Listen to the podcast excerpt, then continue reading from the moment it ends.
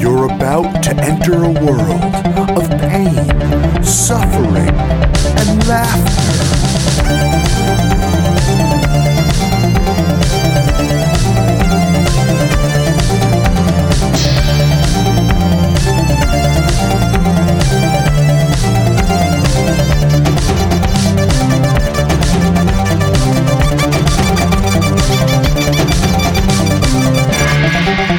Worst gig ever. in right field, Mokish Clemente. And you know, when Mukesh Clemente comes up to bat, he's going to hit one out of the park. Worst gig ever park, that is. We sponsor. Mokish Clemente. Welcome to the podcast. I am Mike Pace. I'm Jeff Garlock. and you know, this is the show where you hear tales, terrible tour tales from musicians, comedians, and comedians. all of the all of the entertainers. garbage that they go through as opposed to the heights that they could go through. I would say, including Butch Vig and the rest of Garbage, who we hope to have on the podcast sometime soon. oh god. Let's keep our fingers crossed for that. That's a musical in joke for you guys today. Our guest, he's definitely not a musical in joke. He's a musician, he is a record label owner. His name is Jeremy Devine. He runs the Temporary Residence Limited record label. He has done his time in some bands like uh, Sona. yes. Uh, Or Sona? And then he has and then he has put out many bands that people may know, like Explosions in the Sky, Colise- Hurrying Machine, Coliseum, Coliseum, Envy. Azure, Envy. If you're into kind of a uh, post-hardcore thing, but there's a thinking man's or woman's you want to check out this output. Uh, Yes. but he's got some great stories. He got some great stories about touring in Europe, being tour manager for people, uh, being tormented, by- tormented as a tour manager on tour. Jeremy shares some great stories if you're into the road tales that we that we tell on this And he's show. a great storyteller. He is. He, he has also has a, Mesmerizing. he has a very soothing voice. I loved hearing his voice, sort of like Mookish, Clemente, Clemente. just very soothing. so yeah, so check out this episode as you are right now. But also, you what you should do after you listen to this one, go check out our old episodes. Where can we find those? You can find them at worstgigeverpodcast.tumblr.com. They're on iTunes. They're on Stitcher Radio. You can find us on Facebook. You can do all that great stuff. You can hit us up on Twitter. I am at Mikey Pace. I am at G Garlock. And you know what? You can also send us an email. Send us an email over at worstgigever at gmail.com. If you have any suggestions for guests that you'd like to see, if you have any great stories of your own, we'll try to get there. I was just thinking about how someone suggested Tony Brummel to someone else from Victory, and There we go. we're Look, not going to do that. There's there's a lot of greatness out there in the world. I have to say. There's a lot of greatness right here. Jeremy Devine on worst gig gig gig ever ever. Mookish Clemente.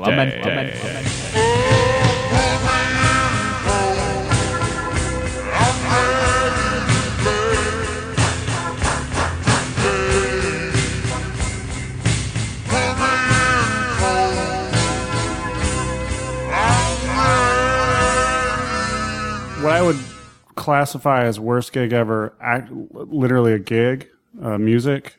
John Fine is trying to get me to not tell you. Uh, but- John Fine from Bitch yeah, Magnet. John Fine from, Bitch Magnet, friend of the show. friend of the show, who I think was on this show. Yes. He has been on Yeah. Uh, the show. So John Fine is now writing a book Right. uh, for Penguin Press that I think he actually mentioned it on the. Like Yeah. he mentioned in passing that it Okay. was happening. Check yeah. out that previous episode to uh, listen to John Fine talking Great about the book. advertisement. If you keep listening to it, he'll always be talking about writing the book. It'll never come out. he uh he's writing a book about I th- I I'm not sure if it's it's I don't think it's a memoir. I think it's more like uh sort of a compendium of various artists' experiences touring or how touring is not what it's cracked up to be or you know I think it's sort of uh, the whether it was intentionally or or not, I think it might deflate the myth Right. of touring as being this awesome you know dream job Right. experience that only the coolest people can have right. Letting the world know it's the garbage dump that it is. exactly and and he interviewed me for that book Uh-huh. and there's a there was a bunch of stories that I told him and I think the one that's going to make it into the book is this tour that I did with Sex, which C E X, Uh-huh. who is like a uh, well at the time he was more into hip hop, but it's like a underground electronic Yeah. artist from Baltimore, and I lived in Baltimore for years, and we used to put out his. Re- I, I run a label called Temporary Residence, and we put out his records in the early two thousands. So he was doing this European tour. There was just going to be him, me, and a DJ whose name I can't recall at all, and. I was moving to Portland when he was setting up this tour, so I was like, "Well, you're in Baltimore, I'm in Portland we'll figure out like a DJ that's out in Portland and then we'll just converge and, and go to Europe. So we do this tour. The first show is Nottingham, England, Mm-hmm. which is, I I think, roughly eight hours north of London. So we fly into London. Either we fly into London or fly into Amsterdam, but we, we get in, we get the driver, the van, the whole bit, go up to Nottingham. The first night, we do this show, and it's a success. There's probably 100 people there. Mm-hmm. And this really nice kid comes up and is like, "Hey, you know, like I'm a big fan.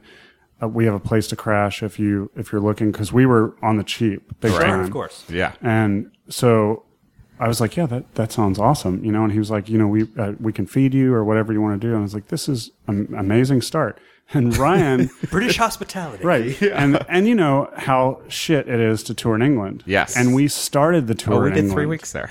Yeah. Well, that's Terrible. just ridiculous. I know. That's what everyone Right, says. It's yeah. the worst Play, they idea. played every Hamlet and Glen in the British Isles. It's- That three weeks is brutal. that- it was is- stupid. It was the the stupidest worst tour thing I've ever Panthers heard. ever did, and maybe Eddie. A- As a tangent, Oxtra Collapse also did a three-week tour, opening for We Are Scientists most Oh, of that's the, even most of the worse. time. So that was great, but um, we getting paid Yeah. hundred dollars Right. US. We were asking on stage in front of three thousand people. Yeah, of does course. anyone have a place we can crash tonight? And a sea of hands would go up in the front of these like sixteen-year-old Yeah. kids, and we got a place to stay every night. every night. The only the only thing about touring the UK, we didn't know either way. Mm-hmm. Like we had no idea of the disparity between the UK and Europe. right. Sure.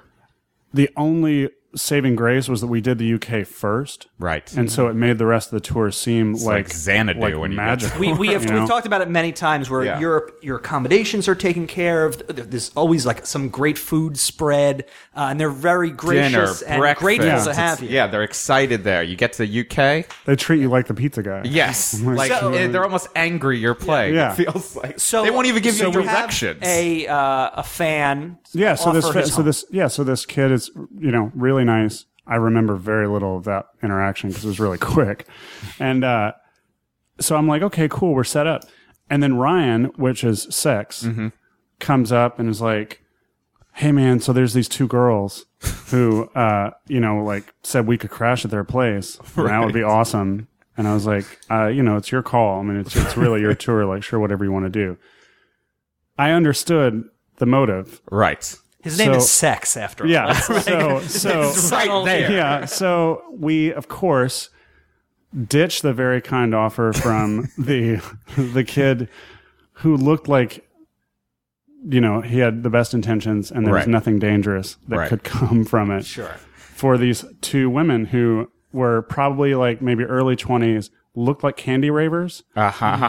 So we go to their house, and Ryan, uh, you know, by that point, I think um, might have. I'm not sure if he was drunk yet or not. It's it's hard, to- but we get to the their place, and Ryan gets out of the van and just goes straight to the room, you know, like straight to their apartment and hang out, do you know whatever. So the next morning, Uh huh. when we leave the apartment, I get up early. And I Right. go out to like start packing my stuff into the van. The door is ajar in the back of the van.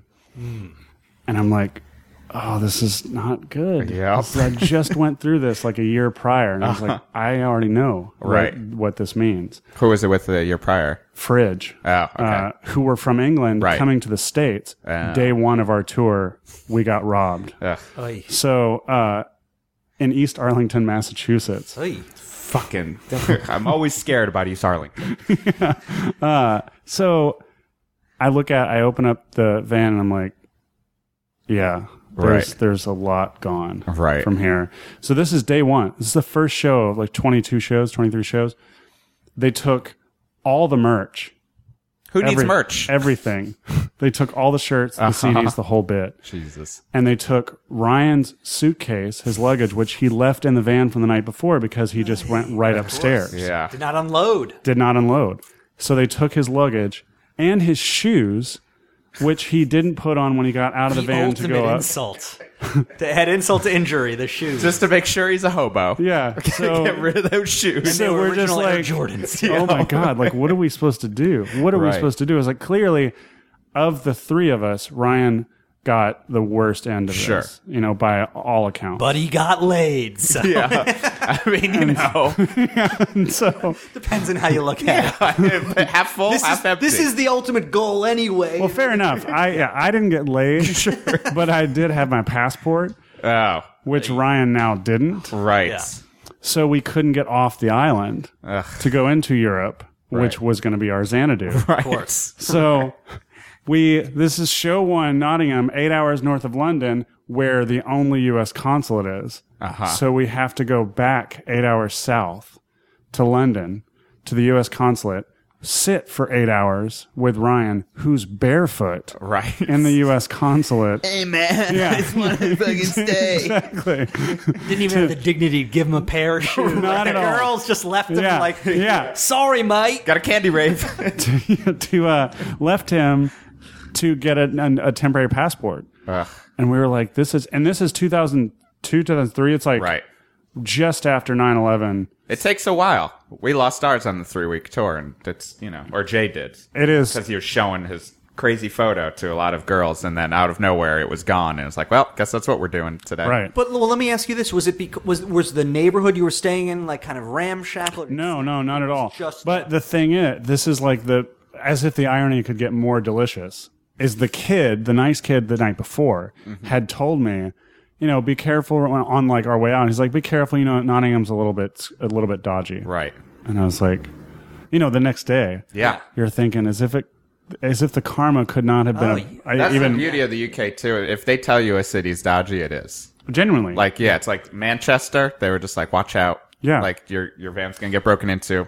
Broken there's- into that night. There's also that I've been in that situation too. where You have two offers of places to stay, and you weigh. Yeah. Well, and it's not necessarily you go with the girls, but it's like, do you go with the the obese like 50 year old man Right. who was at the show who was offering you his basement? Right. we've done Or like that the too. 13-year-old Fridge, fridge kid. did that in Atlanta. oh, really? The guy, yeah, a guy who just came up and I was like, "You're too old to Right. be here." Right. I mean, I hate to be ageist, like, Right. and I learned, you know, I was also 22 or whatever, 23 at the time. I you learn better as you get older and become the creepy old guy at the show. Right.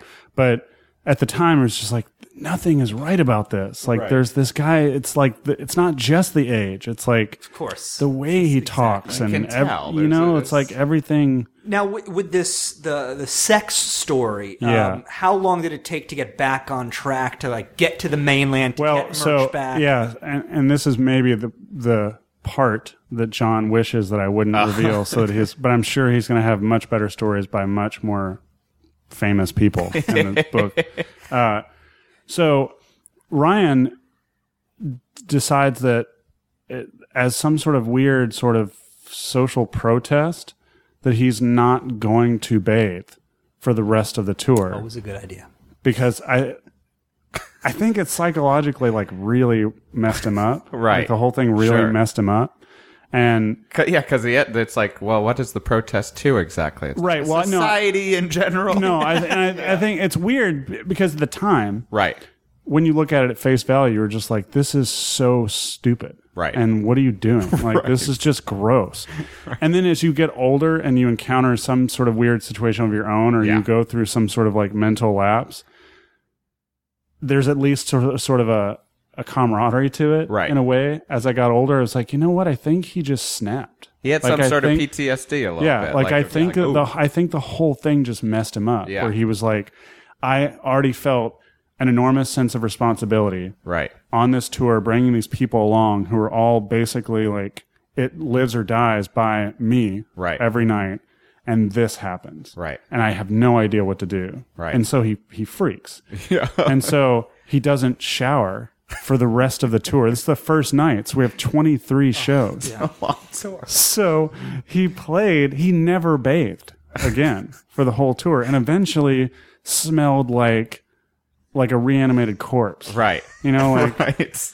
like he it was and it was it was like a bo thing. It was no he never smelled like he had shit himself Right. or anything like that. It Right. just smelled like man. Would have actually probably been preferable at this point. at least it was a definable smell. Yes. Like this was just sort of a general like, man, we're all in a van together. Right. Yeah. And this is happening. Kind of that vague crust punk smell. Yes. Of just kind of like Yes. it's just a funk coming you- off. Of Yeah. You know from what? It's- Trains. it smelled like chick chick chick. yes. you know, like- exactly. We know They- that's we had we know we had Nick Offer in here. yeah, we did have Dick Offer. Uh, Speaking of funk, what was his nickname on tour? Was it just crusty or I- smelly? it, was- it might have been something like you were was saying, really and I was funny. like, yeah, well, I could see it. But you know, on the, like when Oxford Collapse was touring, uh, we we would also always do it on the cheap. Even in Europe, we would we would drive ourselves Yeah. around. Yeah. and.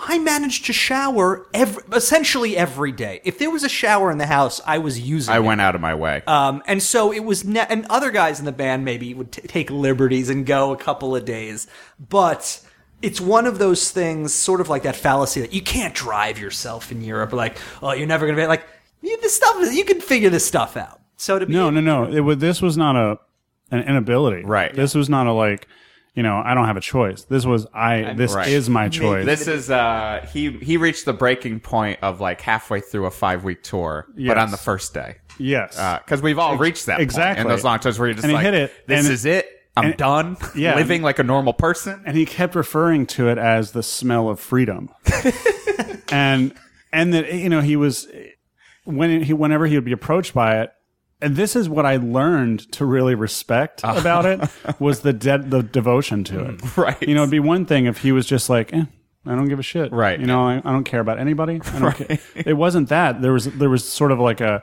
I was like, What are you gonna do when we fly back? I was like, Are you gonna shower before we leave? And he was Uh-huh. like, No, I will shower when I get back on American soil. When I get back home in my own my own bed, I will shower. He will kiss the ground of the Yeah. shower at his apartment. and there was this sense at that point, like later on, you Yeah. know, where I would realize like, oh, this is he was he detached completely, like from reality. And I think the point was like once I get back home, right. Yeah. It's my life really is my life again. Right. And I will embrace that. I'm no longer sex. I'm, Yeah. I'm back to. he went upriver. He, he And pulled yeah. the curse. Yeah, exactly. He was, He he pulled was a like, curse. on the first day. But then, okay, so logistically though, you spend eight hours figuring out the passport situation. Yeah. How many days do you lose? We didn't. We- Oh. Hmm. So we, we ended up having a day off right after the first show. Mm-hmm. So we spend that whole day doing the passport thing. So we ended up not, if I'm not incorrect, we ended up not missing a show at all. Okay. Uh, and then we do the London show. You know, we do a bunch of shows in weird places. And The one- eventually, merch gets sent back to you guys. no. no. Oh, You went with no merch We went for the with rest. no merch for the whole tour. Yeah, because Was we- there any thought of like I should probably get, or was he just kind of like fuck it at this Well, point? we were we literally had no money. Oh, we had yeah. nothing. Right. And so we were like, well, our only option is to try and work out like a company somewhere over here, like in mainland Europe, that could Right. print up shirts and stuff, and, Right. and so on and so forth. But we are like, we oh, we have no money. Right. You know, like nothing at all. And we Yeah. this was Yeah, because I guess we did do that once with Orchid of like we, we were running low on shirts, so then we found like the punks. Yeah, but and like yeah, this we is had an- the build up from three weeks that we basically then just gave to like Totally. Olaf or And this is the other thing is like, if this sort of situation happened now for a million reasons, Mm-hmm. it could be remedied pretty fast. Yeah. Right. You know, but at the time we didn't have cell phones. Sure. You know, like it, we, my coordination and like connection to people in Europe was nowhere near what it is now. Right. Same thing for him.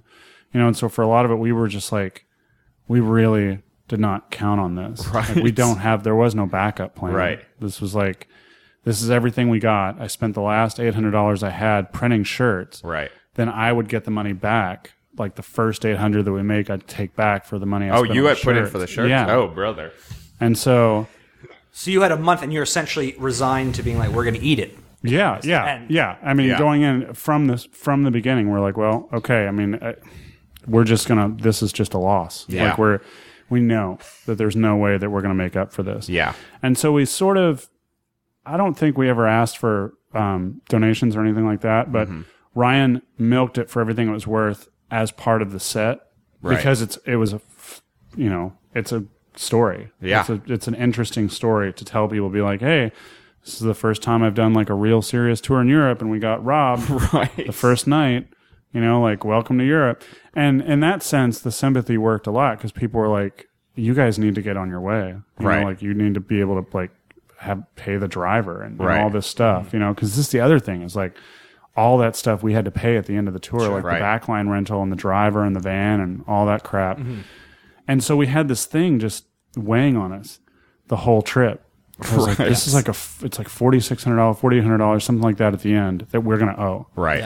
And so instead of looking at it as like, you know, we've got this money and then we take out that the whole time it was this chipping away at something that we knew inevitably was coming. Right. And had no answer for. Yeah. So Right. we're like, we actually don't have a fix if we end up under 4,800 at the end of the tour. We have no option. If we did, we would have already made more shirts. Right. Like if Right. we had any cash at all. Clearly, we don't. And we've sensed that the driver was getting increasingly stressed because he was putting two and two together and Right. hearing us have these conversations of like, well, we can't afford the 400 euros for shirts. You know, Right. we thought like, God, he's got to be As, stressing out. as you're telling me this story and you're talking about the time and before I was so flippant in saying, "Oh, you you know, we drove ourselves around Europe." The difference was is that we had a uh, GPS. that yeah. You could just, but in 2002, that wasn't Oh, Yeah. necessarily something No, that no, came no, with no, it. no. So you, Yeah. you- it, w- it wouldn't have made, you know, to follow the, you get a driver in that case.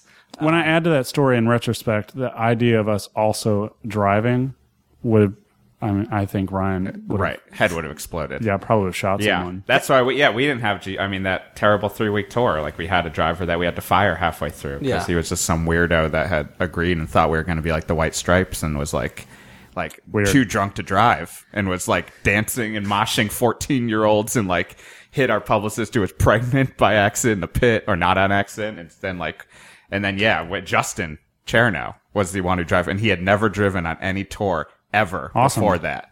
That's And great. he would just sit there and look at the A to Z. He would say, "This is the city center," Mm-hmm. and just try to find a way to get us to city center, and then ask for directions. And you Because did They'll it. give you directions. Right. They won't even give you that in the UK. Right. Uh, No, of course not. No. God, no. I will they just say, send though- you to another barfly. Drive, driving in uh, in mainland Europe was incredibly fun. I will say. I'm excited. That's Really, why in- we're in Germany on the autobahn. Yeah. uh, you know, uh, but that's either there- he, either you put neither some here craft nor work there. God. You just really get Exactly. sucked Yeah, into exactly. the whole vibe. Some of it. Noi. That, I mean, that- that's a unique story in that that's a worse tour Right. ever. That's the worst tour ever. Yeah. I But mean, well, we're, l- let me ask you this though: Were the shows good? Yes. Okay. Almost every show. There's there's not a show in that that I can think was bad. Right. uh, So to that worst gig ever. Okay. As in legitimately worst show. Uh, was I was in a band in Baltimore called Sauna, Mm-hmm. S O N N A, and uh, we toured with Explosions in the Sky. Mm-hmm. This was 2000, 2000 2001. So this was, and, and Explosion in the Sky were opening for us to give you an idea. How long ago it was. Just how long ago that was. Who's explosions in the sky? Never heard of. it. And um, and the shows were not in Radio City Music, right? uh, so we it might have been their first tour, Right. because you know I, I we put out their records, Mm-hmm. and this was the tour for the first record of theirs that we put out. So it's probably their first tour, uh, or maybe se- whatever. So they are supporting us in this tour. We every show is 25, 30 people, you know, maybe, and Mm-hmm. Yeah. and they're they're old school DIY shows Mm-hmm. where you know it's like we're playing in the lobby of an abandoned hotel, Right. Mm-hmm. or we're playing in a rug store that they Played there. They've r- Pion's Rugs in Baltimore. That was where our last show was. Oh, Our final show. Was it an active rug store? Yes, it was an Oriental rug store that closed at 6 p.m. every night. And we rented for our for the band's final show. Mm-hmm. We asked Explosions to come up, who also supported us again. Uh-huh.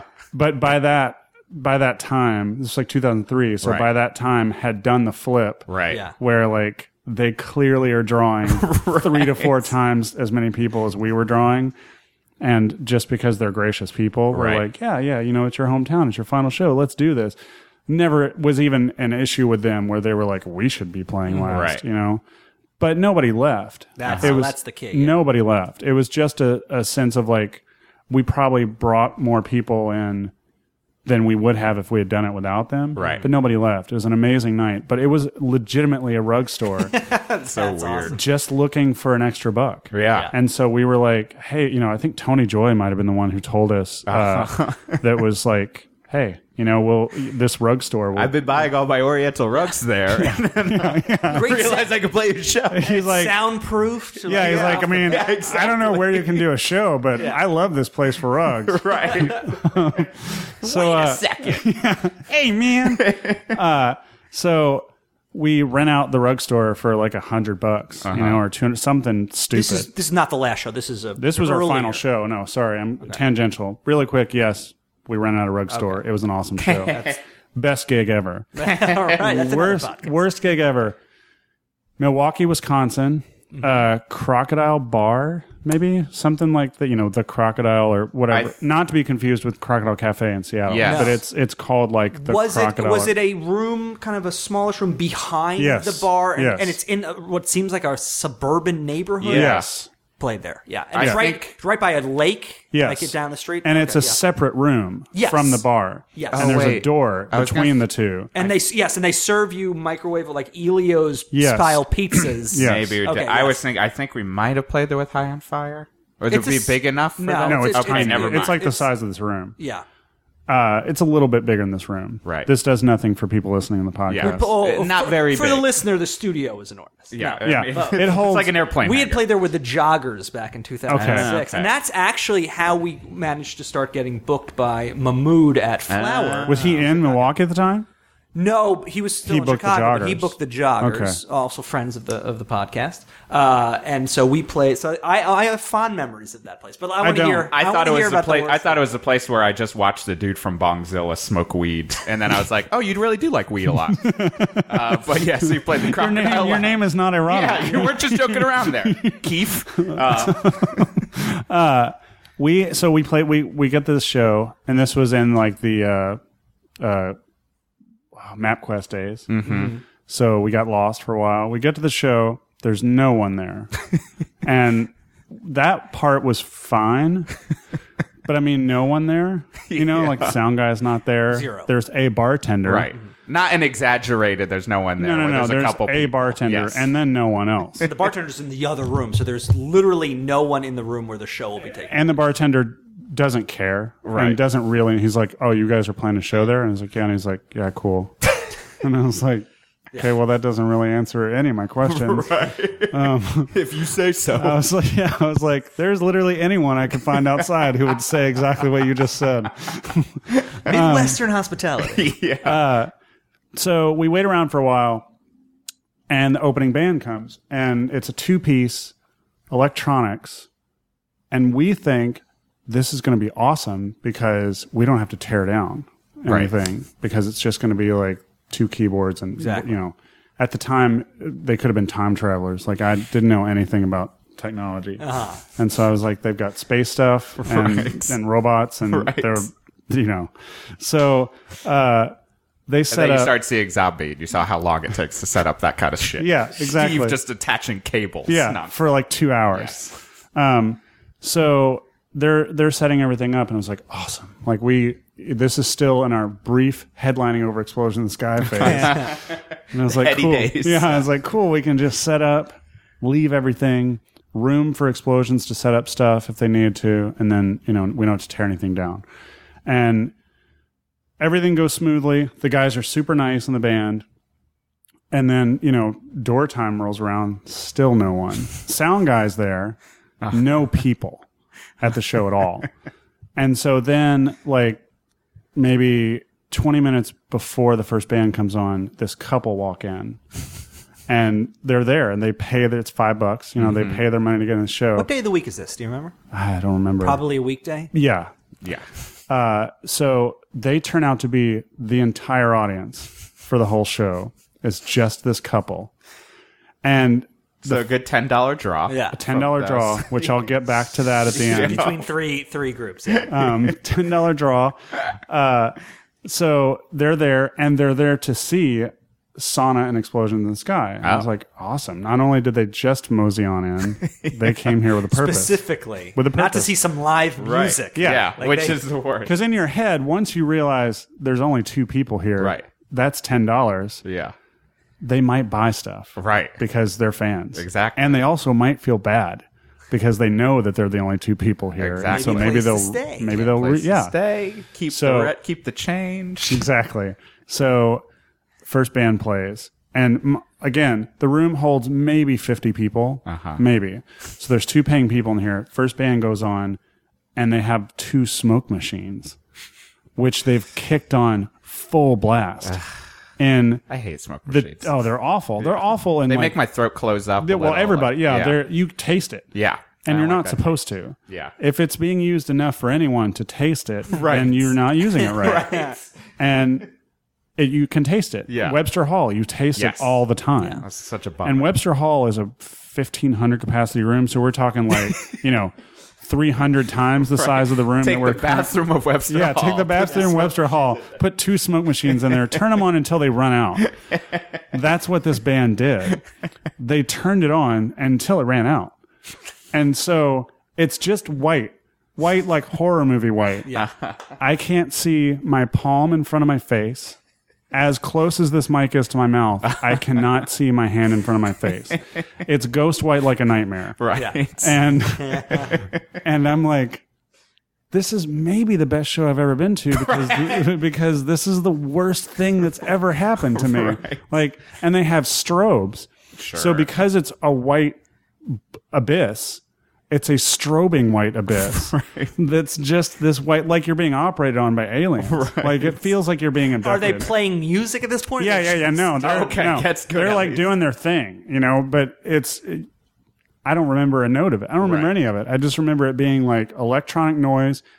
Could have been the best thing ever, Right. But I remember Probably being- not. No, Let's just be honest with ourselves. because I have never heard of that band since this night. I'm gonna guess it's not the best thing Big ever. local draw was not playing good music. But But you know what these guys just as a tent- what these guys suffered from because we've had bands open for us like this, like that that opening band syndrome where they're a little too big for their britches. Yeah. Yes. And This is their show. They haven't played a show, re- maybe not Yeah. that many. And this they is go like a their little ch- they go a little out of control in Yeah. terms of wanting to impress. Why wouldn't we play our entire uh, Yeah. oeuvre of songs? even though we Which is probably a should good play for point. 20? I hadn't thought about that, but it's true, right? You Yeah. have there's lots of those stories where like this is the local band who, and this is we are we were a local band. Yeah. but I was I like mean, my this high is- school band would do that. Yeah, We'd play for but the- 45 like, minutes this and is we were a lo- hardcore band. Yeah, like, it's like this no is one a wants to local watch band that. who is trying to make their mark. Yes. you know, and they're like, we're playing for Arab Strap, or we're playing, you know, we're playing for whoever. Yeah. Right. And it's like we're gonna make them remember this for like this is gonna be the one that's gonna you know And they're gonna remember it already. Yeah. And we did. Remember with it. We Lot of did. smoke, huh?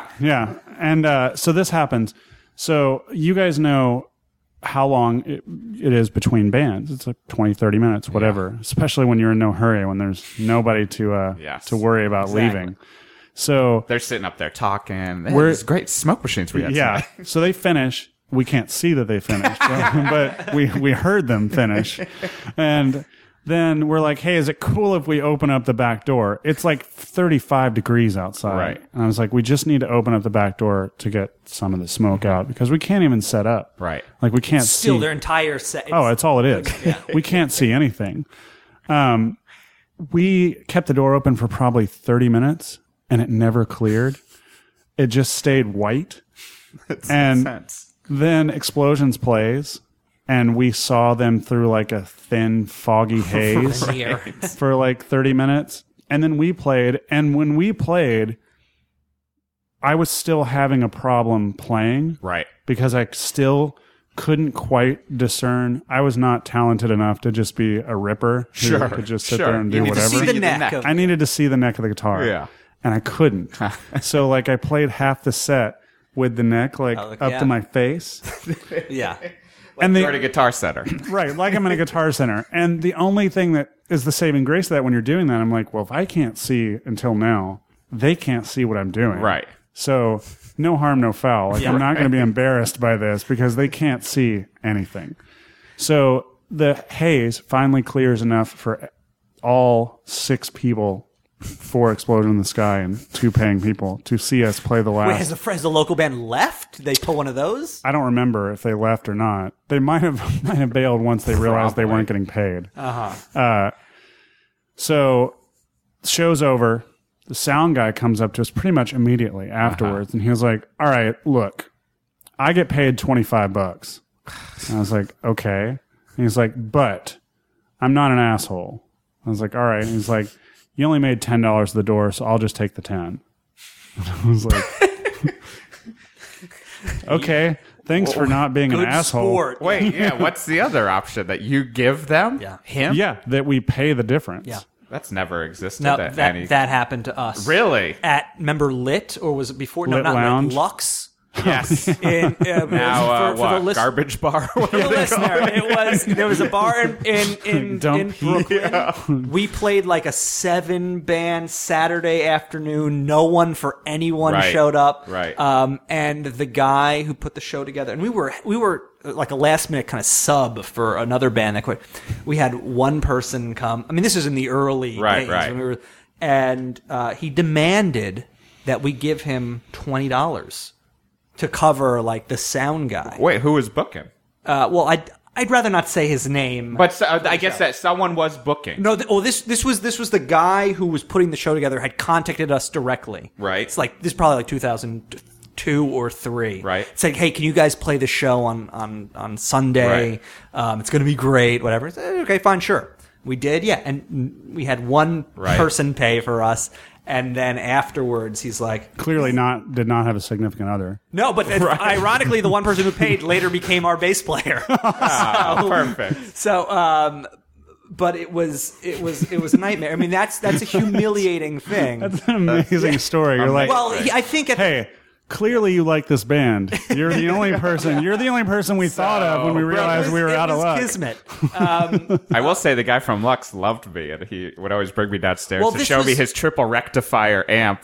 Uh, What a terrible name for an amp, by the way. Yeah. I can never. It just means metal upon compression upon metal. Yeah. and I think I was there for his wedding party, which Macedon was playing.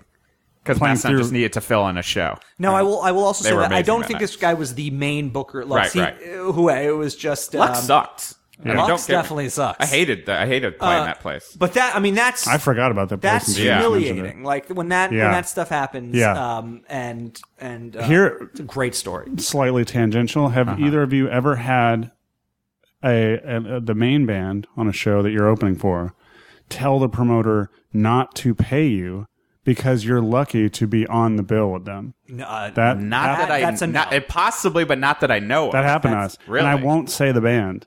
when we're off, When we're Mike, off, you're I'll gonna tell, you. me. That name legitimately rhyme with.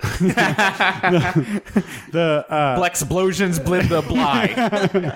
um, Um, that's intense. yeah, that really happened. Wait, in front of you, or did like the the, the no, the person promoter tell- told us. Okay. The promoter told us. It was so Sean Agnew from Yeah. uh, Yes. from Philadelphia. Great man. Who, Still, actually, oh, still owes man. us a uh, our uh, dinner stipend. we for should when we tweet played the to church. him. and Yeah, let he him actually know. technically still owes Sana for their last show.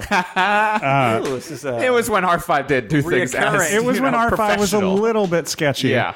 Uh, I love that dude. Yeah. Mm-hmm. I think he's solid people. And I think, like, what from afar at least, I don't know him closely, so I couldn't say. Maybe he's a terrible, who knows? He's an amazing man. For the listener, he is a promoter in the Philadelphia. he's we a took promo- him as our tour manager for uh, the Vice tour we did. That was Death from Above and Vietnam, and we basically just used the money that Sparks gave us to pay for Agnew to hang out in the van for five weeks. He's amazing. Yeah. he's he's killer. Yeah. and he's nowadays definitely insanely organized. Yeah. really has his thing together, and he's stuck to it, and he's Right. really devoted to it. It's hard not to respect him. It's amazing that he does a real club now, Union Yeah. Transfer, as well as Yes. like four other venues. Yeah, like- it's ridiculous. And is still collecting like Japanese punk records Yeah, way yeah. too much, and then flying to like Abu Ghraib. and stuff. Or Abu Dhabi. Uh, yes, either you can always go to Abu Ghraib. he uh he he put, booked the show for us for Sauna, and we Mm-hmm. opened for another band. And it was a big show. It was at 4040. I don't know if you ever remember that space, Yeah. but it was basically an airplane hangar that he was renting out to use. Uh, you know, he'd bring in his own PA and, and stage and all that stuff. You know, they were sort of like slash and burn shows where it's like by the next morning you'd have no idea that there were Right. 2,000 kids there the night before. Right. and uh, it was 1,100 people. It sold out at 1,100 or 1,000, whatever. And he told us before the show happened because the, the band that was headlining sound checked for two hours. So they sound checked into the doors opening. So he had to push doors, Right. which then meant that the two bands opening didn't get sound checks at all. Mm-hmm. They got line checks. And it also meant that uh, the doors were being pushed. So everybody's sets got cut short Mm-hmm. because they refused to cut their set short. Their sound check was their entire set again, Right. Like playing it straight through. Right. So all that mess happens, and then Sean comes up to us like right after we played, and two things: one, we were not allowed to. The band wouldn't tear down anything on stage, and they were a very big ensemble, and so they're like, we don't strike anything. And so we're like, what are we going to do? There's two other bands playing. And they're like, you play in the open space. And it was four feet by six feet that we had for the four of us to play with a drum kit, a bass rig, two guitar rigs, and a Rhodes Right. in a four by six foot space. And we did it. And it's one of those things where the audience doesn't get to know the logistics behind it. So they look at it and they're like, what a bunch of goons. Like, why are they like, why don't they move stuff? You know, why are they all like, Yeah. "Nee-nee-nee-nee-nee-nee-nee-nee-nee." You're playing And, with uh, the guitar all the yeah, way I'm up like, again. That's, that's a space. yeah. and so uh so that happens then right after we play, Sean's like, Okay, so check it. the headlining band has asked me that you don't get paid because our other option was that we would cut you from the show because doors ran over so late. And I was like, we can't cut them because they're on the bill. Right. So people that paid maybe paid for They're them expecting to see. because we had just played a show for Sean like three months prior, four months prior, and there were a couple hundred people Right. there. And so And it's Sean's not the like, Mercury Lounge when they walk in and they're going like, "And who'd you come yeah, they're like, for?" here's I can't, yeah. Yeah. And Sean's like, we cannot cut them. He's like, on top of the fact that that's just a terrible thing to do. Right. That's a really crappy Right. human thing to do. Which is why Sean's an awesome promoter. 'cause Right. He actually has a like, Conscience. surprisingly human element. Yeah. He's like, Everyone "Bes- owes you your dick. Because everyone knows your fucking dick. yeah. So he's like, we can't do that. Also, I don't know how many of these people came to see them play. Right. And sure, there's probably crossover because Sean's not stupid. There's a Right. reason why he put us in the bill in the first place. Right. But, you know, point being, Sean was just like, there's no way that we cut them from the bill. And they're like, okay, well, just don't pay them because, you know, we're going on our way to let them stay on this bill. And Sean's like- Really going out of their way, working real This hard. literally sounds like the worst band I've ever And so heard. Sean, you know, so Sean's like, all right, fine, you know, like whatever. And Sean agrees to it, I Right. think, because he just doesn't want to deal with the conflict of it Right. anymore. So he comes up to us and he was like, here's the deal. This place sells out at 1100. We'll clock at 1100. You know, they were doing the little clicker thing. Mm, Right. And he's like, we're just going to keep selling, you know, and then we're going to pay you everything over the 1100 Uh huh. if they do ask, he's like, I can't imagine they would ask because I don't think they even want you to know. But if they ask, you tell them you got paid nothing. And I was like, okay, that's amazing. Yeah. So Sean pays us, you know, for everything. And then uh, at the end of the night, he comes up to us when it, like we're loading out. And I was like, did they really ask you? And he was like, dude, they double checked when we were counting out to make sure that you guys didn't get paid. It's like they're working overtime. And I was like, Pricks. that's, so much dedication to Right. being such a terrible person. right. And uh, and then so then after the fact, you know, I was like, I went up to them and I put my hand out, like since you know, earnest gesture. I was like, thanks so much for having us on this bill. It's like one of the biggest shows we've ever played. And put my hand out, and the guy stared at my hand and then walked away. And I was like, I was like, this is like cartoon, Right. Like, like all of this is like a caricature Right, of like bad dude. Right. And It's like uh, Scott Bakula from Quantum Leap jumped into a into a band and was like, "This Yeah. is what I have to act like Yeah. to prove that I'm in a band." That's, I mean, that's that's shocking. It was insane. I I It mean, was- I've I've been in situations. I think there's certain parts of the company where like the headlining band will pay you the support band out of what they. I hate that. situ- I hate being in that situation. That would happen a lot. With yeah, Panthers it's happened a towards lot the to end. us. I hate that. Yeah, like the whole like, oh, okay, now you got, and so then you're just like, all right, that. that well, that's that happened to, to us. Uh, don't one- do your once or job. twice. That's essentially what that Yeah. translates to. The promoter's not doing part of their job, But at least Yeah. you're still getting paid. and Yeah. There isn't this vendetta against against. Yeah. This us against them mentality that is totally antithetical to Yeah. I think everything that why we have gotten into doing this. Someone in that Yeah. band has issues with Yeah. their family. Like, Uh, well, it's and what the it thing boils is down too the only like the only respite from that whole thing is we ultimately we played three shows with them Right. and we never spoke to any of them the whole time and it'd be one thing if you're like playing three shows with smashing pumpkins Right. and you're like well obviously we never spoke to them because there's 60 people buffering Right. Mm-hmm. between them and us and They have a company. this was not that Right. this I can't was believe the like, guys in Megadeth were such assholes. to me. yeah right Not my Dave Mustaine. but you know, it's it, this was not that. Yeah. this was like two or three bands showing up Right. to a show like anybody does. Yeah. you know, this wasn't like tour bus Right. style. Any there was no de- not meant not to even be. that. You see, that's the weird part. There When was it's like not even a tour bus. Bands who are like living in the same world as like we Yes. are. Like, and they, it's like, it's like they were just champing at the bit to uh, e- enter into that world. Like Which- they were just so right, si- right. like. It's like They were- those those weird moments where like that Palaka song will pop in my head, like about like hating rock and roll, just the concept of where I'm like, I love rock and roll, but not that attitude. And we're Right. just at the end, it's just like, I hate which is rock and roll, right? Which is that thing where you're like you're counting, you're waiting, and you're like, all right, we hit a thousand people, Right. Now I can turn it on. yeah, you know, like Turn now- on But the it's- dick but switch. It's, it's, it's, it's not even. I mean, it's it's not something that you you should ever even have the uh, ability to do. like. You don't get to a certain point and you become a dick. I agree. You know, like like in Right. fact, it's I would I would wager to guess that most of the people that are in really popular bands that you know uh, are pretty cool and like Yeah, yeah. grateful for the experience Yeah. that they that they have. I think there are these broken I- people out there, though. that are yeah, there just- are. They're totally. I mean, that's the thing. Like, we toured Flaming Lips. Some of the best people we've ever toured Mm-hmm. Right. in my life. Like, unbelievably good people. It's I've heard- like I've when I heard hear about that. Red Hot Chili Peppers. Like, honestly, like it's always just like nicest dudes in the yeah, world. I'm like, I unbelievably don't really good care people. About 'em, but And they're, you know, they're the, what you're describing is is how they feel about things. They're Right. like, I mean, look, look at this life. Like, Yeah. it's not. They're not obscenely wealthy. Right. You know, they're not smashing pumpkins in the mid 90s Right. you know they're not that that they're not nickelback Yeah. but they're like we get to do this oh, if only they could be Nickelback. if only you know Let let's uh, let's talk about uh, the label for a little bit. Sure. And I mean, because you've been doing this since the mid '90s, and Yeah. you've, you've Yeah. definitely weathered um, all of these changes in the way that people are consuming music these days. So why don't you talk about maybe some of the worst gigs that apply to to just running a label, things that maybe people don't know about that you have to deal with that maybe aren't your favorite uh, uh, parts of of the business. Well, uh, interns. I hate dealing with interns, and I say this only because I we get probably fifty intern requests a month, maybe a little more, and forty nine of them are identical. They're they're either I am currently enrolled in a music industry program in a in a college, Right. I have just graduated from a music industry program and I want to go right into the music industry Right.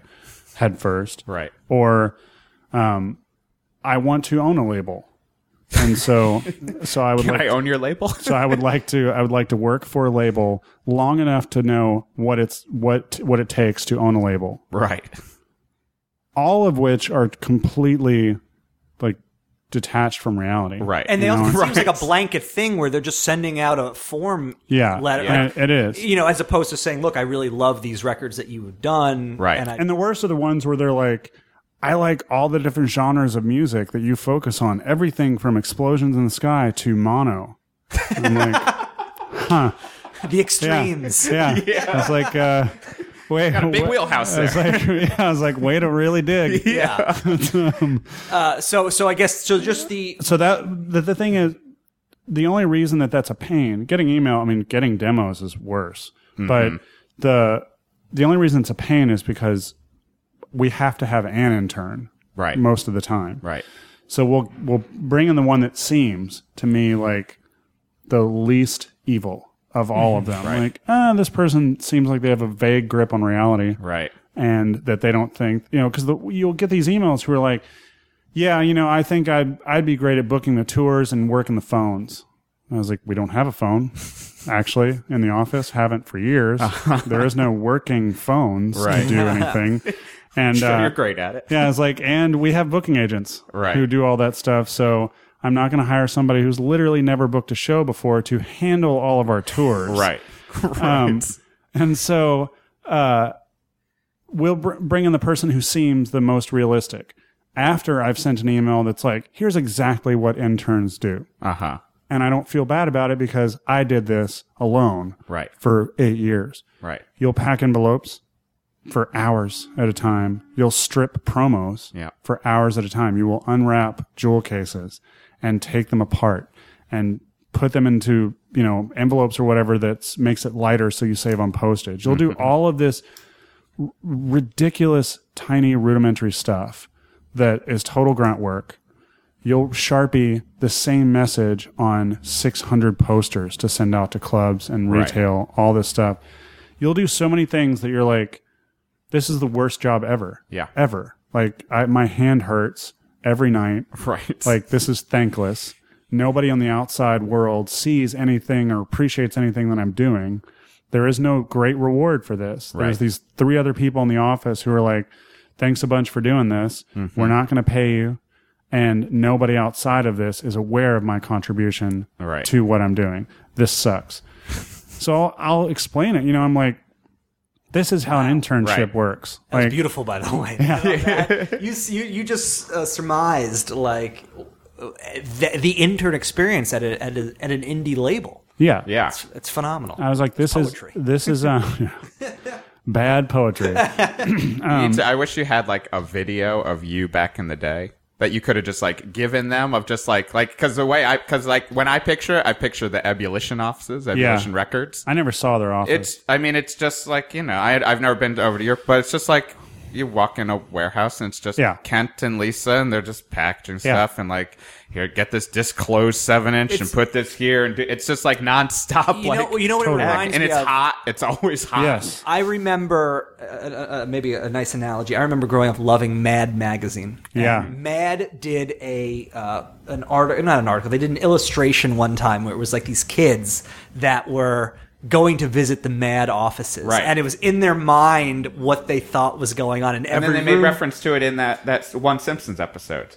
Where Oh, did like, they? Uh-huh. Yeah, Matt, or I think Bart was trying to get an internship, uh, same deal, and they opened the door, but you only see like kind of what that article Yeah, was, like a yeah, piece of and it, was you, you, it's everything you'd think how amazing it would be to work at Mad, and then there's the flip side of it's, it's an office Yeah. and it's guys writing, and and in fact I wound up going there when I was like 13, and they were you know very nice and they took us around, but it was a bunch of guys like in their 50s and 60s, Right.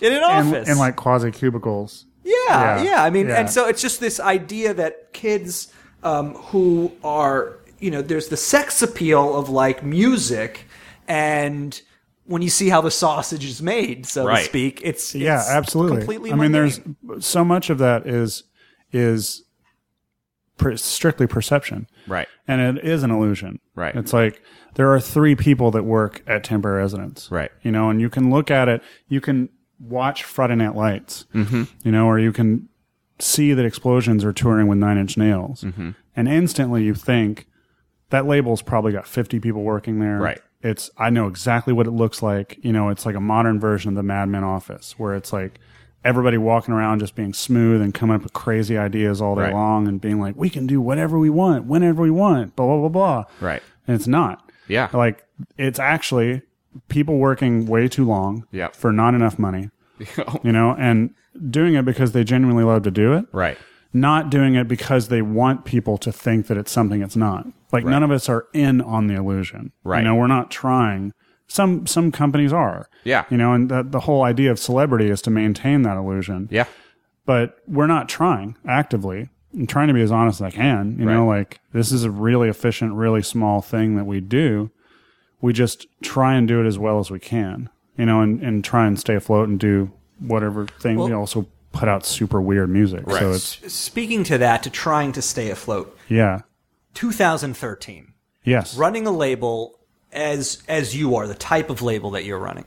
um, which doesn't. Uh, you- Jeff and I were talking about it before we started taping. Like it doesn't. You're not really, uh, you know, succumbing to trends. You've kind of uh, f- uh, found this uh, style of music, um, you know, with variants, but you know, it, you have I'm not Uh, there's getting a this number sound. one with the William Basinski Disintegration Loops box set, which is fantastic for me and you know the couple other people who are excited about it, Yeah. which is great. Yeah. What is the what's the single biggest problem to running a label of your stature in 2013? Uh, I don't know. I don't. It's, I don't know if there's a single biggest problem. I mean, uh, um, there's certain things that we've never had, so we don't we don't have to feel like the the pain of defeat or sort of a pain of reversal. We've never had a best new music on Pitchfork Right. we've had best reissues kind of things, but there's a bit of a cheat to that because it's it's basically reissuing things that's like, well, they already like that. Right. So worst case scenario is it's the same. Right. You know, God forbid we do something to it that actually hurts the legacy of this thing that they are. It's like, well, we used to really like this. Right. Then Timber Esmond's got a hold of it. now it's Thanks shit a lot. so we don't we don't have i'm really grateful for that like i'm grateful for what success we have which is not enormous but it maintains Right. to feel like we can maintain it without that because it's so fickle and it, it, in and of itself carries less of an impact now obviously than it did in 2003 or, And you see, know. that, that's what I was. That was my going to be my follow up question: is the weight. oh it's it's that a pitchfork review it's holds so small. for better or for worse, Yeah. especially nowadays. Yeah, the weight now is largely incidental for other press. Like the the weight is almost, you know, I would say eighty percent of the weight of it is if you have something that a lot of people aren't writing about, Right. and then Pitchfork writes about it and likes it, then you'll suddenly get a lot of people writing about it. So Then if we got that point three on the Panthers record now, it would hold. It would really have just killed us immediately. Oh, because the blogosphere would have latched Yes, on to it. exactly. like it's it's good for that.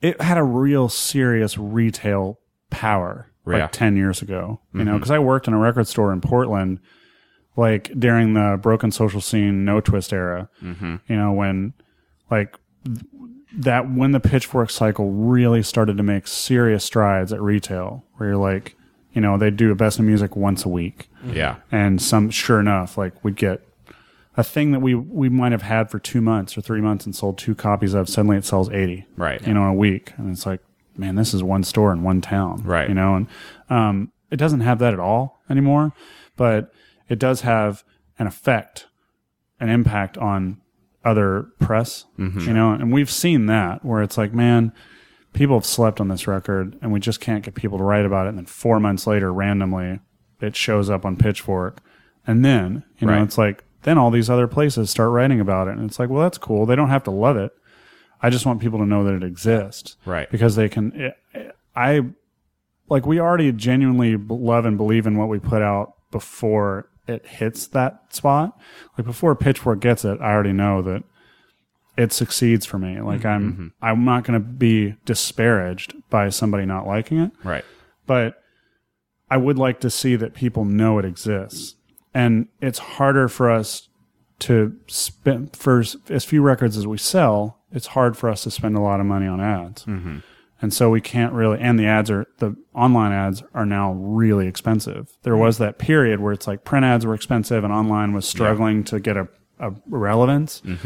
Now it's like if you want to do an ad on Pitchfork, it's thousands of dollars Just thousands of dollars, you know, and then you're just like, well, if I'm only going to sell 2,000 copies of this thing, that's it. Yeah. Like we can't, I- we can't even advertise. We can't, you Yeah. know, and so, and because of the music, the, the other sort of like weird catch 22 is the music that we put out tends to cater to people who are really in tune and clever. Mm-hmm. And the people who are the most in tune and clever are know the ways to get music for free faster than people who are stupid. Right. Yeah. You know, and or like or genuinely scared of Big Brother or any of that kind Right. of craziness that like you know, most of the people we know Right. don't aren't they don't have those sensibilities. Right. They'll get records when they want them, how they want them. You know, and that's that is what it is. But it is kind of a thing where it's like the irony is we're never going to sell a million records. Right. And the artists that are going to continue to sell those kinds of records are the artists that don't need it Yeah. as much. Yeah. You know, as the people who are like, well, we're only going to sell two or 3,000, 4,000 Alluvium records if we're lucky. Mm-hmm. If more than half of Alluvium's audience is now taking it somewhere, you know, and, and there's the other thing about that is like, I don't, I don't want anybody to buy something they don't like. Right. I'm not trying to trick them into anything. The problem is people will justify it and say, well, yeah, I download everything illegally. Mm-hmm. Yeah. And then the stuff that I like, I go out and buy. Right. And it's like, well, that's hard to say. That's that's like eating a sandwich, Right. And then being like, if I liked it, I'll go back and pay them for it. Right. Yeah. But it's like, It is a dumb. ar- It's an argument I used to use, I think, a little bit more, and then realize like, oh wait, I used to buy like a lot of stuff I didn't like. Like Yeah. you know, and that's just kind of part that would be part and parcel of it. Like you know, you sample everything on the Revelation catalog or on Yeah. Victor, whatever it whatever label. Like uh, and because then that was like- your only way of also That was- hearing yeah. this Yeah. stuff, really. and I'm I'm totally down with the idea of like, do not buy this if you don't like it, Right. Please, Right. by all means. Like, I assume you're getting no enjoyment out of it anyway. Why, Right. you know, that's stupid. yeah but it's re- I know I, almost everyone I know has at least a half dozen instances where they're like, "Yeah, I downloaded it, and then I listened to it like thirty times, and then you know now now it's just is what it is." And it's like, now I've decided I don't want to buy. it. yeah, and they're like, but now you know Maybe why, I don't like it as much. It's I like did why those buy it times. now because you know, I've, you know I've already got it. I've Right. already Well, I had also it. I also want to ask you what I hate CDs. Yeah. I just I hate. CDs. I like them. Well, I, that's, Do I you? want I want Yeah, I to know do. as someone that are you still selling a lot of CDs? I, I I find maybe now because between digital and vinyl. Um, I have no use for CDs. They took up so much space. They're in my parents' basement now. Um, I haven't purchased or listened to a CD Right. itself. I, in fact, I have to burn a CD, and I can't even bring myself to do it. right. How does are CDs still? s- And h- what's Oh the yeah.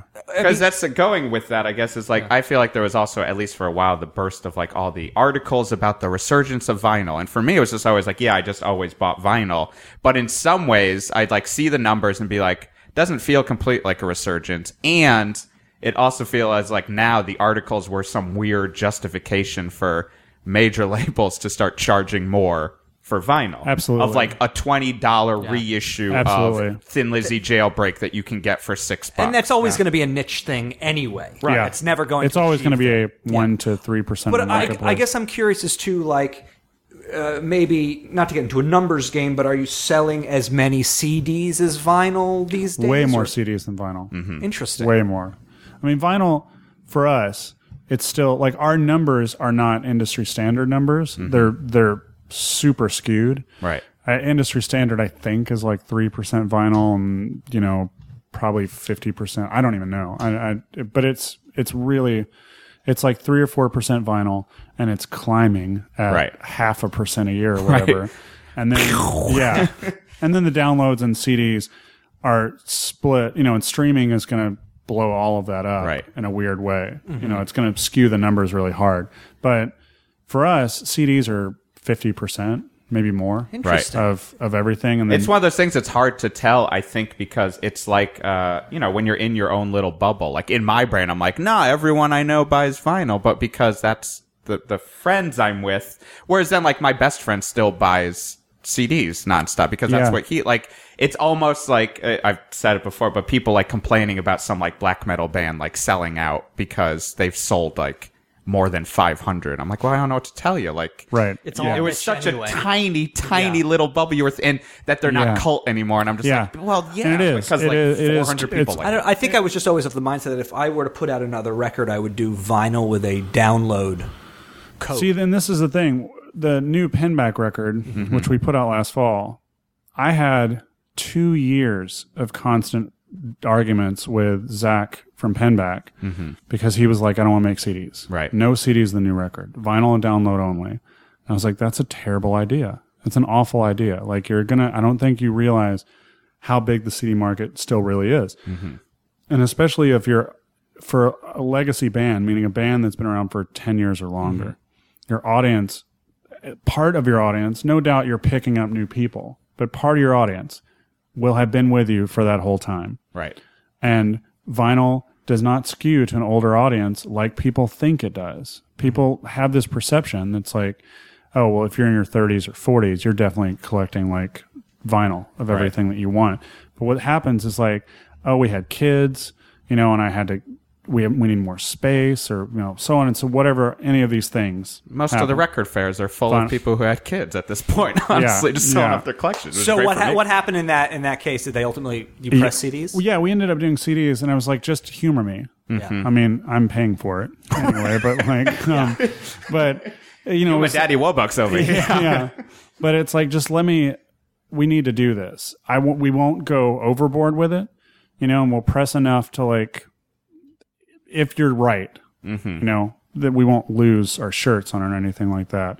And the CD was like fifty percent of of their total sales, you know, and, and and it digital I think was, you know, forty five or close to that, and then vinyl's like six Right. you know, like six or seven percent, something like that.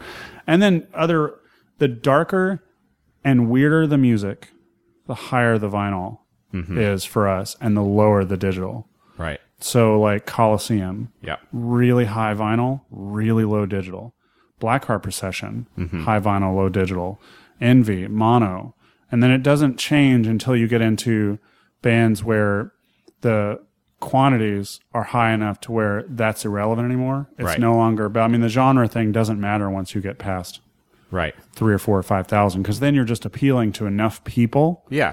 that You're moving into the the normals, you Yeah. know, like just like I'm assuming, like Coliseum. It's like you're still like uh, uh, most of the fan base is going to be people who came out of some sort of underground world, Absolutely. Uh, you know, and and uh, yeah, but then if yeah, obviously with explosions, Right. It's a different thing. Friday Night and, Lights. yeah, and Pinback is the same thing. It's Yeah. a different thing. And the the interesting thing, like we did a Moss Icon reissue Mm-hmm. last year, and we did a Bitch Magnet reissue, and they were two bands that came from the same era. Some crossover, but also definitely, especially when when the scenes were so split Mm-hmm. yeah, you know, like in the late 80s, Moss Icon would definitively be more from the hardcore world, Yep. and Bitch Magnet would be definitively more from like the touch and go big black world. closer to pig fuck stuff, and Yes. then, uh, Moss Icon in the paper bag hardcore Exactly. world, as I called it. And um, paperback, yeah, the angel hair Yeah, hardcore. exactly. Um, Eh, we got to make sleeves. Just go to the grocery store. So we when we were doing it, I was like, these are both effectively similar projects from a production standpoint. And all, the three of us in the office were like, I guarantee you that the bitch magnet sells more on CD than vinyl, and the Moss Icon sells more on vinyl than CD. And it's exactly what happened, but we were still so wrong on the proportions. Right. Because the bitch magnet we made like I think we made 2,000 LPs and maybe 2,000 CDs. Uh Uh-huh. huh. We sold like 1,100, 1,200 LPs and 6,000 CDs. and it was just like, oh, and and there's a digital version. yeah, as there's well, a right? digital, which no one cared about. I think mean, that's the stuff that would actually give me like somehow the most anxiety because I just picture it's like the equivalent of when you had to order shirts for bands, and I constantly would just be like stress asking everyone in the Oh, band, like, man. what are the amounts how many youth mediums Man. do we do we really need youth larges like no one's gonna buy youth medium and then of course you end up with like Yeah, tw- a dozen youth mediums that you can't even fit on a Dude, dog that actually is a great. I didn't even think about that. It's a major anxiety. Yeah. Because taking the temperature on an industry that changes so rapidly is so hard. Right. And it's weird you don't think about it, but you're like, God, I can't even assume that the same number of we should order the same number of Grails records for a new Grails record as we did two years ago. Right. Because Yeah. everything changes so fast. And you make that mistake, you're like, eh, we sold 500 color vinyl of this last right record. you can't just look at the old numbers so and we'll do replicate. 500 again. And then you're like, the postage rate's changed. right So the international rate makes it so no one wants to order right. records anymore. How is girls large different from boys small? Right. Yeah. All Again, these- and it would be that would go by trend. I'm sure you noticed and you noticed, like where it would just be like, oh wait, like We've still got that batch from when everyone wanted their shirts a little baggier. Yeah. And now everyone's a little bit more fashion conscious. So, like, don't even think of ordering an extra large. Yeah. But then if you have any bit of metal, you better have. You have to have the extra I mean, large. Bolt Thrower was selling triple extra large shirts. I believe that. And I'm sure they sold a lot Yeah. of triple extra Well, that was the, large that was the shirts. thing. We, always, we would always have some XL, and then you'd get like the, the poor guys who are like, I "They have know. the double XL." I And you're like, know. "Nee." Yeah. um, Buddy, you're lucky we've got this. I'm sorry. And and you know how many XLs we have? Take your pick. You know, like, Yeah. tho- those. Oh, I still got XLs. Same thing with shirt colors. Yes. The shirt colors were always A minor forest had over a hundred yellow A minor forest t shirts for ten years after they broke up. Right. Like in a bin. Not not that they weren't available. For ten years, Yeah. people c- had the option to buy them at any point. Panthers And- practice space is full of Panther shirts still. If anyone needs multiple Uh, designs, I remember always fighting over color. To I remember like one point Kip wanted to do. Uh, he he'd said he wanted to be the orange that was like the Texas Longhorns orange, and it was like this ochre, like looked like kind of puke. And I was like, Yeah. that is gonna be a waste I- of our money. Now that I think about it, I, I think after a certain point, we just did one color. Like the Yeah, you just have one to color. because you learn from mistakes. But it is always that thing where you, you get into arguments with that stuff, and there, Yeah. you know, and then there's always somebody in the band. This doesn't happen with the label as much because I'm a I'm a compassionate dictator, Right. Um, but the with the band, it would happen a lot where you'd have that one person who was just sort of being contrarian, yeah. and they're like, no, no, no, I want pink. We should do pink shirts. Right. We should do pink only XLs.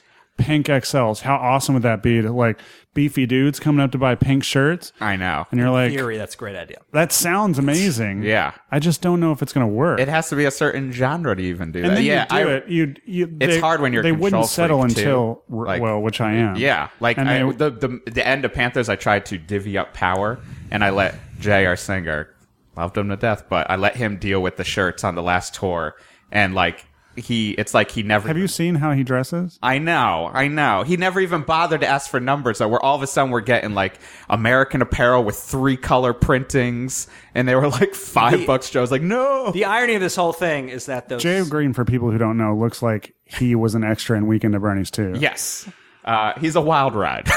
I was, the, the irony of this whole thing is that those sex shirts that were stolen Yes. were pink.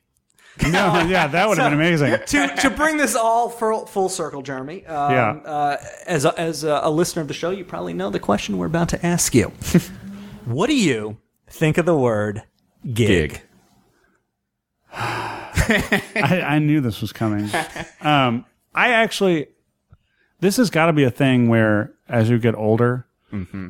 um, it's one of those telltale signs that you've gotten older. Like maybe the telltale sign as a musician is the gig test, Right. Where, like, when I the first time I ever heard the term was when I bought my first guitar, which was a bass guitar, Fender P bass, yeah, and they threw in a free gig bag, for gig bag. Classic. and uh, it's the gig bag Yeah. is the worst It's a- phrase yeah. ever. It's like the word panties. It might as well be up there with just like gross Ugh, words. it's so gross. It's such a bag. gross. It's not like it's full It's a- of barf. it's a gross combination. It's a of words terrible that- combination. And so for years, that was my impression of of gig. I Mm-hmm. was like, oh, I can't, I can't disassociate it from gig bag. Right. Therefore, Gear protude. yeah, therefore I can't use it.